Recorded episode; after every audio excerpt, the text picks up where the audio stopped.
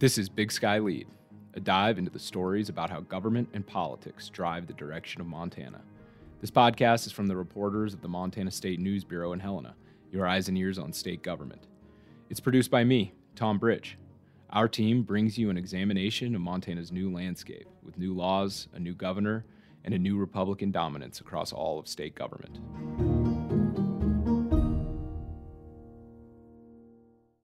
On this episode of Big Sky Lede, we have reporter Holly Michels, and she's going to walk us through the whirlwind of legal filings uh, that went back and forth in the 36 hours before three new abortion laws were set to take effect in Montana.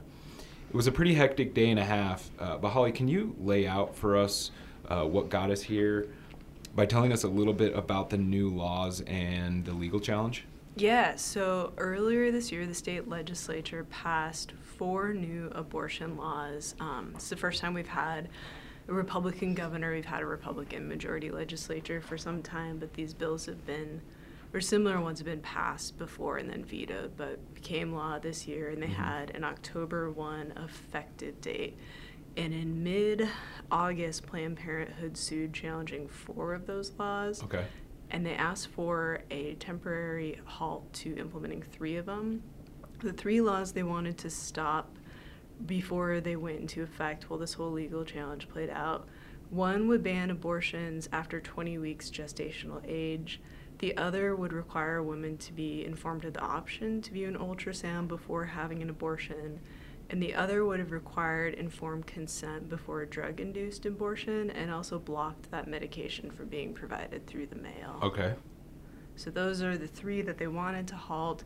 There's a fourth law they're also trying to overturn, but it wasn't a part of this injunction request, and that would stop health insurance plans sold on the federal exchange from covering abortion care.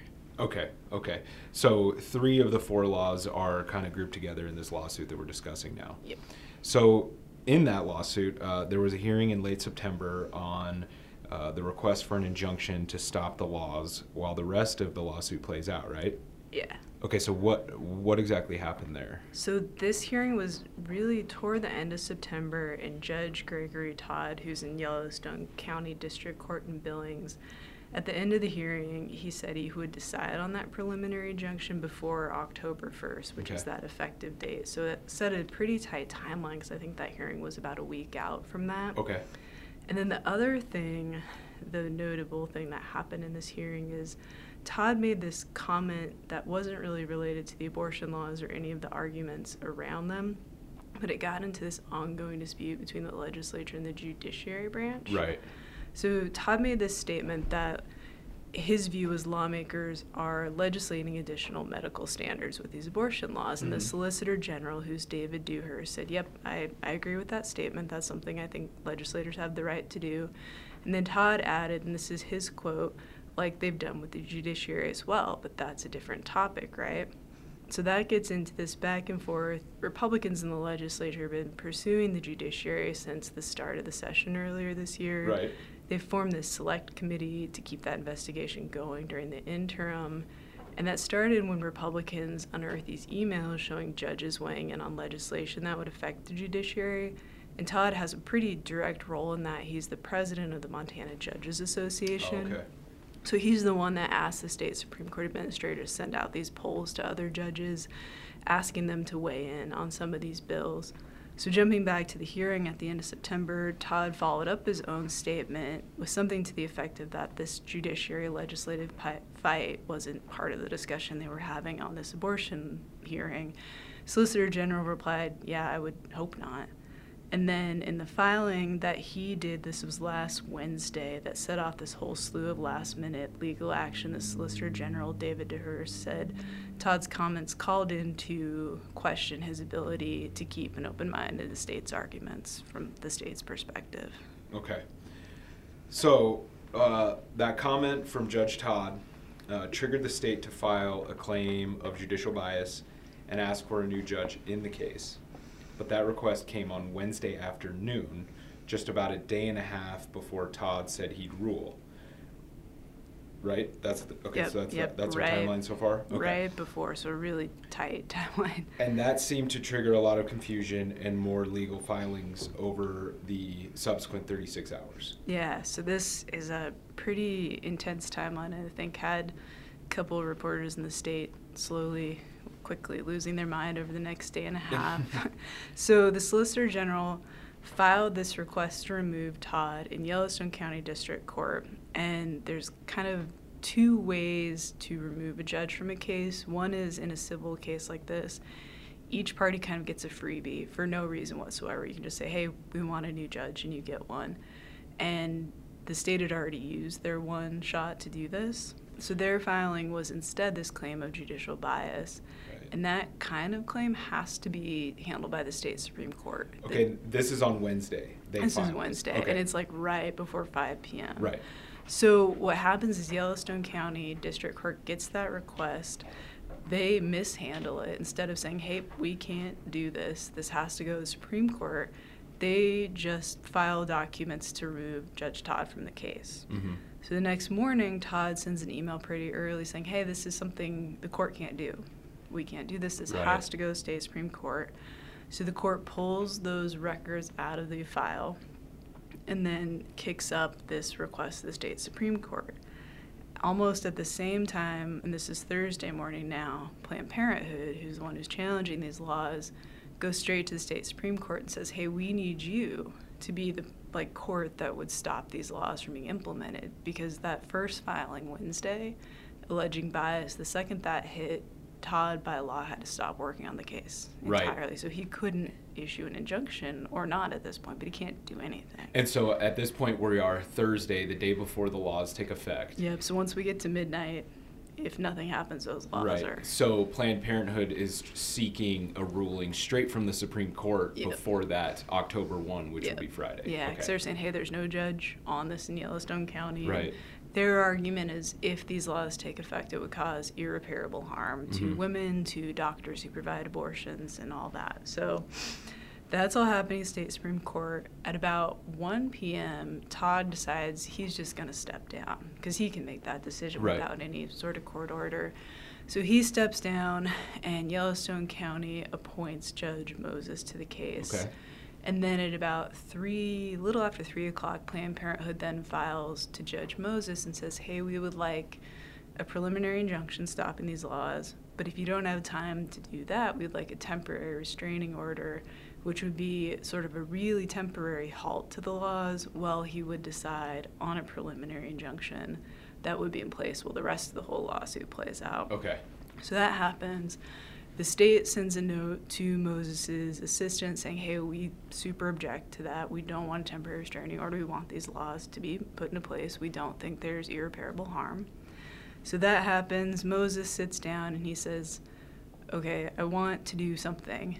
I get that this is like these laws take effect at Right. midnight if I don't do anything, but I have nowhere near enough time to do a preliminary injunction. Right. So at about I think a little bit before 6 p.m. he did a temporary restraining order. Still on Thursday. Yep, still Thursday, so before the laws take effect. And what it did is it puts a pause to those laws for 10 days or until he decides on a preliminary injunction. So if he decides before that 10 days is up, whatever he decides there takes effect, or 10 days, and then the laws Okay. would take effect. If, but he seemed to indicate he'll decide before Right. that 10 days what he is going to do. Okay, so um, that's quite a timeline. Yeah. Uh, but at least it seems like there will be a brief pause while Moses decides on an injunction or not, right? Yep, so we're kind of in this limbo now. The laws are paused. Moses has indicated he'll decide before the 10 days, Okay. but we don't really know when, so we're just waiting. What when d- does the 10 day mark hit? It would be, so that was done on the 30th, so one, two, three, four, five, six, seven, eight, nine, ten. The 14th if we're going business days. Okay. But I don't know if it's business days. Okay. So, yeah, right. we'll see. Okay. Um,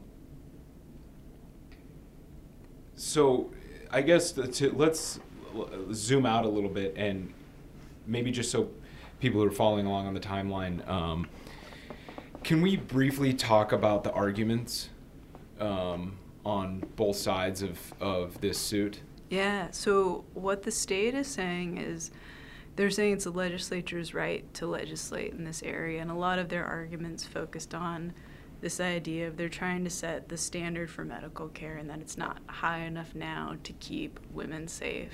Um, there were some pretty interesting arguments that played out in the September hearing where you could tell the judge was trying to push them a little bit, either talking about are you focused more on protection of a fetus or a woman? And there were times where the Solicitor General would say, you know, we do think that requiring in person visits instead of providing abortion medication through the mail would improve care of women. But then they got a lot into, and this is an argument that came up during the session, the concept of fetal pain. Mm-hmm. And that, you know, at several points, the Solicitor General did say, you know, in some cases, our priority is the fetus. Right. Um, and it's a really complex area. Um, a lot of legislators who support these laws will say that science around fetal pain has really advanced and we have a better understanding of what pain might be felt at different stages in a pregnancy.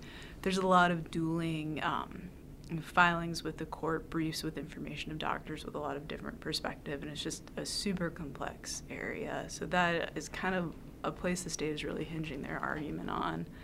What Planned Parenthood is saying is that what the legislature is doing isn't really ensuring proper medical care. It's just putting in more burdens to access abortion that actually work to just block access entirely.